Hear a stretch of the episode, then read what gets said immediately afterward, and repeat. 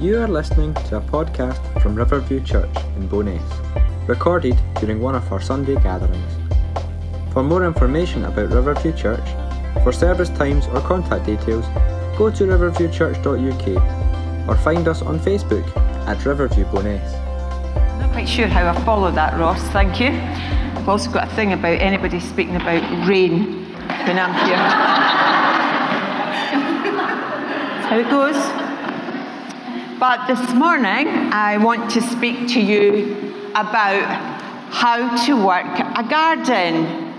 And I know that some of you, I can see them looking at me thinking, what on earth do you know about working a garden? And in fairness, those of you who don't know me so well might be being very kind and thinking she might know something. Those of, those of you who do know me know it's, um, well, well, do you know what? Maybe you'll get a surprise. So we'll just see. Last week you got tips about where to get ferry tickets cheap. This week it's about gardening. Not quite sure what's happening to the microphone, but a few weeks ago now, um, David and I spent a lovely afternoon at the Japanese gardens just outside Dollar. I'd heard quite a lot about them. I heard about people going to see them, and everybody kept coming back and telling me they were quite spectacular. But we had never been. Now, I know some of you are keen gardeners and you grow beautiful flowers and um, you love your plants and your vegetables, and some of you even grow trees. And I had um, a beautiful red rosy apple from someone's tree the other day. Uh, no, I didn't climb the tree and get it myself. It was gifted by the owner, so you don't need to worry. But I have to tell you, it was absolutely delicious. But when it comes to gardens, I just like what I like. I've absolutely no idea how you get them to grow the way some of you manage to do it, but I love looking at gardens. And I know that as I say that, I'm not really inspiring you that you're going to get too many gardening tips from me this morning, but please just bear with me, I'll get there. So, anyway, the opportunity arose for David and I to visit the Japanese gardens because a, a friend of mine was needing some architectural advice about a building that she'd inherited from her parents. And I knew someone who maybe just could do that. So I volunteered him and off he went and as I do frequently. Sorry, David. So David met with her and um, they visited the building and he advised her on what was needed to be done. And he came home and said, Oh, that was really quite easy. It's sorted. If you know David, that's a common word. It's sorted. So from that, she sent us, or she sent him really, I suppose, but um, she sent a voucher for afternoon tea at the Japanese gardens. And it was a voucher for two. So he was very nice and took me. He's quite, he's quite nice like that. Um, occasionally, he'll, he'll do things like that. But um, in trying to just explain what David's like and uh, I'm, I'm bumming it up because he was very kind on that occasion. But I know at the moment he is sitting at the back thinking, she knows nothing about gardens. so, anyway, back to um, afternoon tea was good, but it also gave us entry to the gardens. I don't know, have you been to the Japanese gardens, anyone? Oh, wow. You have, Rita. Yeah, they are lovely, aren't they? They're not huge, but they're really beautifully laid out. And it was a really peaceful experience, and yet there was a lot of people there, quite a good number, because crazily, when we don't have to do that, we went on a Saturday. But it was really, it was lovely. It was a lovely space to walk about. It was a lovely space to just sit and ponder. We do like to ponder, Peg, don't we? Um, so if you've not been it, I would say it was definitely worth a visit. But being at those gardens drew me back to a beautiful garden that we read about in Genesis. And I want to just read that to you. So here's this beautiful garden that we're told about. It starts at verse 8 and I'm going on to 17. Now the Lord God had planted a garden in the east in Eden, and there he put the man he had formed. And the Lord made all kinds of trees grow out of the ground trees that were pleasing to the eye and good for food. And in the middle of the garden were the tree of life and the tree of the knowledge of good and evil. A river watered the garden flowing from Eden. From there, it separated into uh, four headwaters. The name of the first is the Pishon. It winds through the entire land of Havilah, where there is gold. The gold of that land is good. Aromatic resin and onyx are also there. The name of the second river is Gihon. It winds through the entire land of Cush. The name of the third river is the Tigris. It runs the east side of, the, of Ashur. And the fourth river is the Euphrates. The Lord God took the man and put him in the garden to work it and take care of it. And the Lord God commanded the man, You are free to eat from any tree in the garden, but you must not eat from the tree of the knowledge of good and evil. For when you eat of it, you will surely die. And I'll stop there. So there's, there's a little bit of debate uh, among some biblical scholars uh, looking at Genesis 1 and, and, Genesis 2, and some say that they are two different stories, but actually, I, I really want to. I really think that the people who say that chapter 2 is an extension of chapter 1 have really got it right. That we're looking in chapter 1 about God making everything, about the. It, it's almost like a panoramic view of creation. But the verses we have just read just now, they talk about where God took Adam and put him in this beautiful place to live. It's the homely side of creation, if you like. It's in this beautiful garden with all kinds of spectacular fruit trees and food growing, and they can he they sorry, he can eat anything he wants from there. Just one proviso. He's not to eat from the tree growing in the center of the garden. God was very, very specific when he told them that if you eat from it, you will die. But everything else was there for him. Now, I've read this story, I'm sure it must be literally hundreds of times. But when I, was re- when I usually read it, I'm focusing on the two people who are in that garden. And I haven't really spent a lot of time looking at the actual garden. And I'm going to confess now that I have until now always thought about God telling Adam and Eve that they weren't to eat from the, the, the tree. I think because it's just been Adam and Eve in the garden, um, and, and I'm looking at that and thinking, well, God told them both. And he didn't. He told Adam, which really makes an awful lot of sense, doesn't it? Because Satan comes along and says, Does God really say? Huh? What can I say? Anyway, the Garden of Eden is so amazingly described in Genesis 2. I have to tell you, the Japanese gardens are well worth seeing, but the Garden of Eden is out of this world. God had placed this garden in exactly the right position. And listen, I'm almost frightened to mention the word rain after the last time I spoke because I spoke on looking for rain, and we had that spectacular storm later in the day, finishing our spell of um, sunny days. And let me tell you, people who were here, you did not miss me. I know. Simon, what can I say? Anyway, I want to tell you really good news about this garden at this point in God's perfection. There was no rain, there was no such thing as rain. It was amazing. The plants and the trees and the flowers, they're all watered from underneath. No rain is mentioned in Genesis until chapter 6. And we know what happens in chapter 6, don't we? And boy, was there rain then. But back to the garden. Adam's there, he's created in God's image, and he's given regency over all of creation. But you gardeners who are in here today know that gardens don't just happen, they take a lot of work. They have to be worked.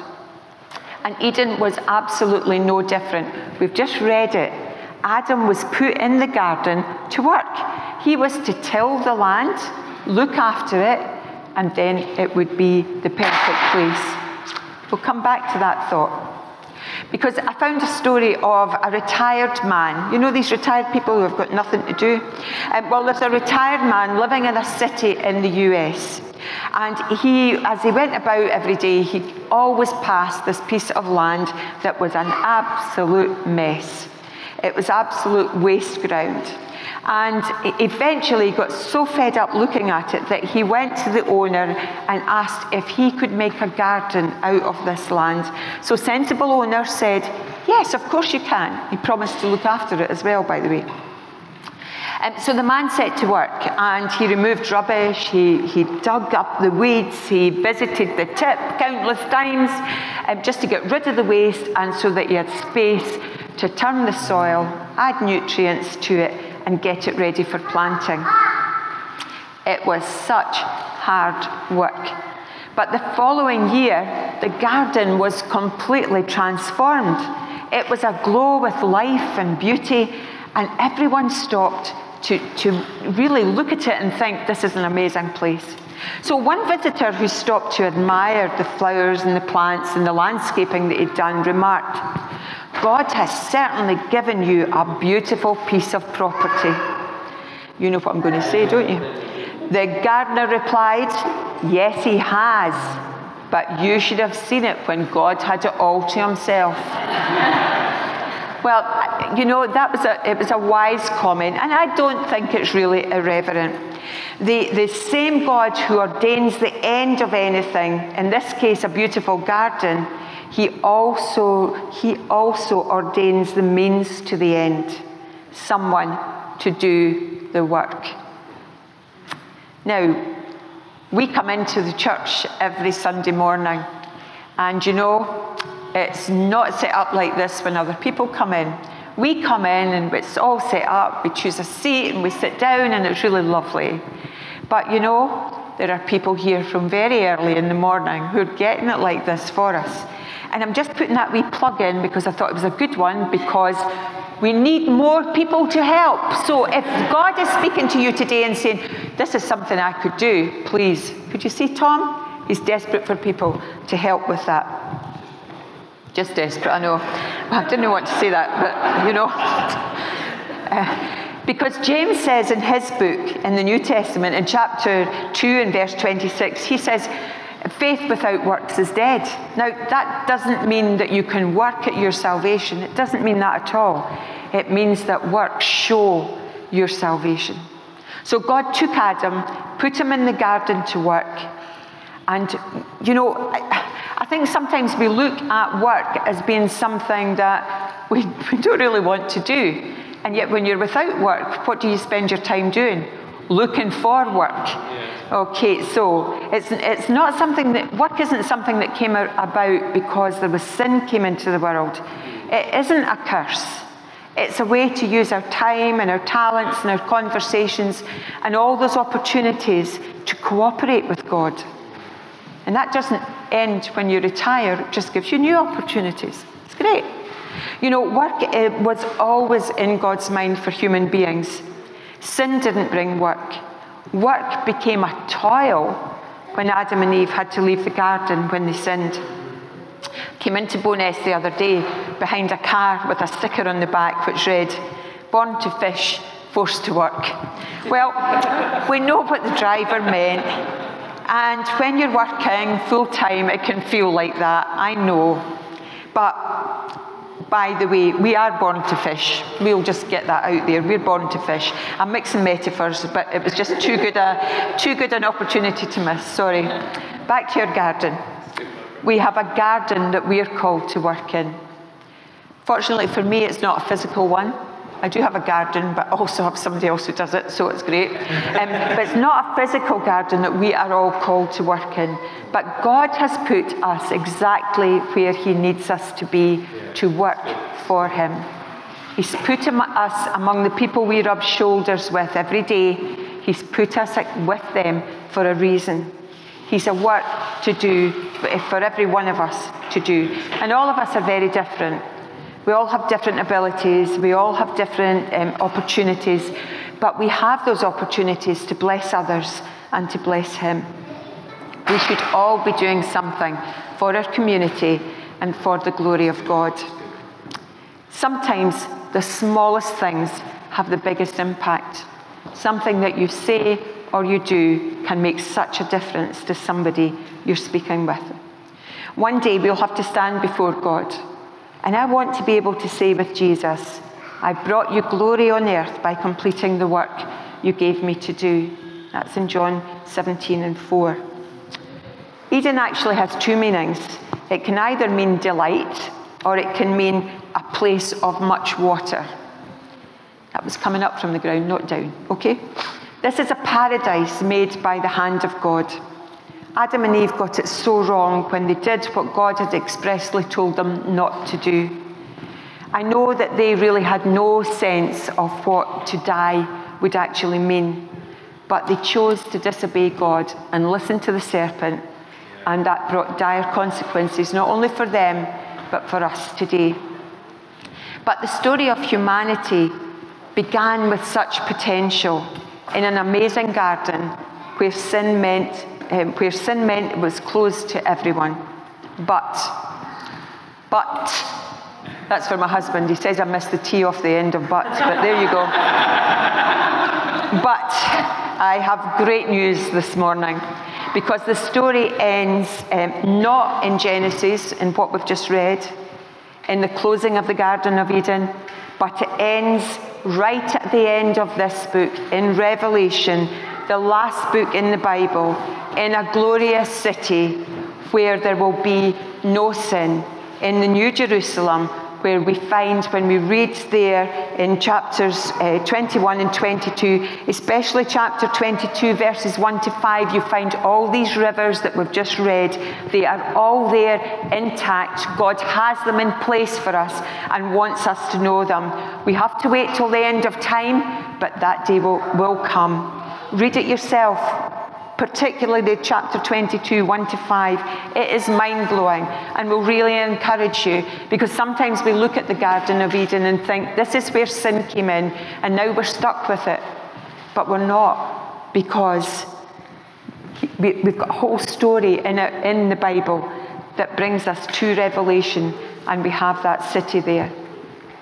It's a huge leap, though, from Genesis chapter 1 to Revelation 22. And it's only possible because of another garden. Another garden we find in the New Testament. It's called the Garden of Gethsemane. And there's not a lot of beauty as we look at the Garden of Gethsemane because it's where we find Jesus the night before he was betrayed and taken to the cross. We find him there wrestling in his humanity because he knows what the cross will cost him. He knows the physical pain and the torment he will endure. Can you imagine knowing that you were going to face that the next day? But even in it all, he still says, Not my will, Father, but yours. Because he knew that God dying was the only way to bring us back into relationship. The relationship that got lost in the Garden of Eden, this was the only way to bring it back for all mankind freeing us forever from the bondage of sin, from the bondage of hell, from the bondage of death itself. He left Gethsemane to go to the cross to pay the price of our sin, yours and mine. Imagine, imagine God dying for you.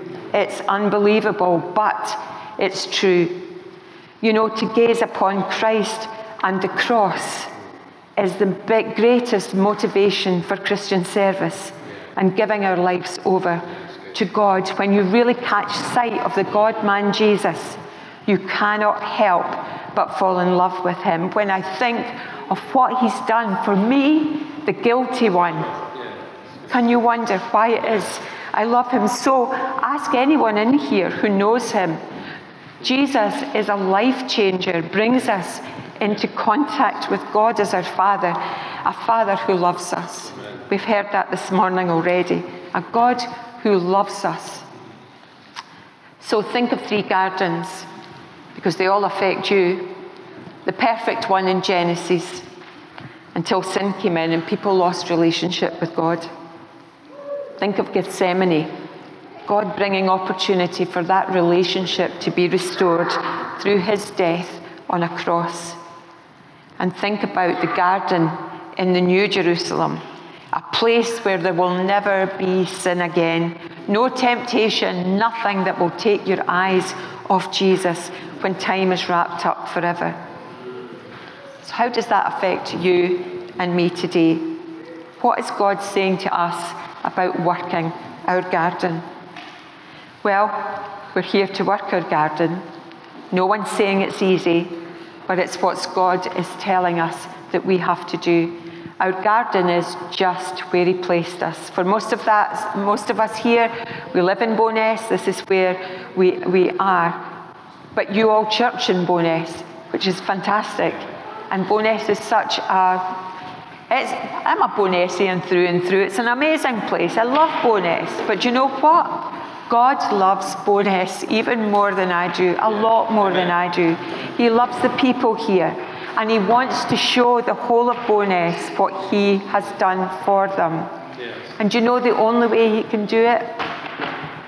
Through you and through me. Amen. Amen. No other way he has to show. So, what are you doing to bless your community? What are you doing for God? Now, I look as if I'm pointing finger at everybody. What are you doing? What are you doing? But actually, do you know when you point one finger at somebody else, the other three are pointing right back at me. So I'm not speaking just to you, I'm speaking to, to myself as, as, as well. What am I doing to save the lost? Not everyone's an evangelist, but we've all got something that God has done for us that we can just tell others. Yeah, yeah. There's loads of opportunities up here. Even the shyest of us can give back to God by telling people what He's done. We used to talk about gossiping the gospel. Well, we know what that is. We sometimes like a good gossip, don't we? I know we're told not to gossip, but we do like a good gossip, so let's gossip the right things. Let's gossip the gospel. You know how that works. How do you need to, what do you need to do to work your garden? Make your life show Jesus in all you do. You'll be amazed at how people notice. Find little ways to show that He's alive and changing you to be more like Him. Be a good neighbour. Just look for those needing a helping hand. I was in um, Grange School on Friday doing assembly. I, am really blessed by that school. Um, you know, they have Food Bank Friday every, every week, and the parents all bring things. And then on Friday, it was their harvest assembly. So my car is still laden with what they brought. But I was telling them the story of Elijah and the widow of Zarephath. So, in the middle of the drought, remember, she has uh, her sticks that she's gathering, she's going to light a fire, and all she has left is this tiny little bit of flour, a little bit of oil. She's going to bake a, a, bread cake for her and her son, and then she's just going to wait to die. And, and Elijah comes along and asks her for a piece of bread. She says, That's all I've got. I haven't got anything else. I've no bread. And he says, Well, before you do anything else, bake that bread and give it to me. And it's amazing. She does it. And because she does it, God multiplied that flour. The flour and the oil never ran out until the drought had ended. Do you know what I love about that story is she gave the little she had. That's all God is asking for us, from us. He's not asking us to do big, amazing things. Well, He might, but you know, I'm not talking about. It's the small things that He asks us to do. But if you do it, you'll prove that God can be trusted because He is always faithful. So let me just end with this. What are you doing for Bo'ness, for God? His purpose is that you work the garden where He's placed you. That's how to work a garden, is that we just hand it all over to Him, give it to Him, and listen to what He's saying to us. Isn't it great that we're all in this garden together? We're not on our own. We're in it together. It's such a wonderful thing to come in here on a Sunday, not just to praise God, but to be with you praising God because we see His power at work. We see what He's doing in each other's lives. So we have a job to do. Those of us who know Jesus as Saviour and Lord, we're in this garden together. We're doing what He's asking us to do. If you're here though, and you don't yet know this Jesus, please reach out to Him. He's just waiting for the invite. There's so many here who are willing to help you just do that. So come and let us pray for you. He gave His all for you. You have so much potential to work this garden. He needs you. But you know what? More than that, even if you don't fully realize it just now, you need Jesus. Let's pray.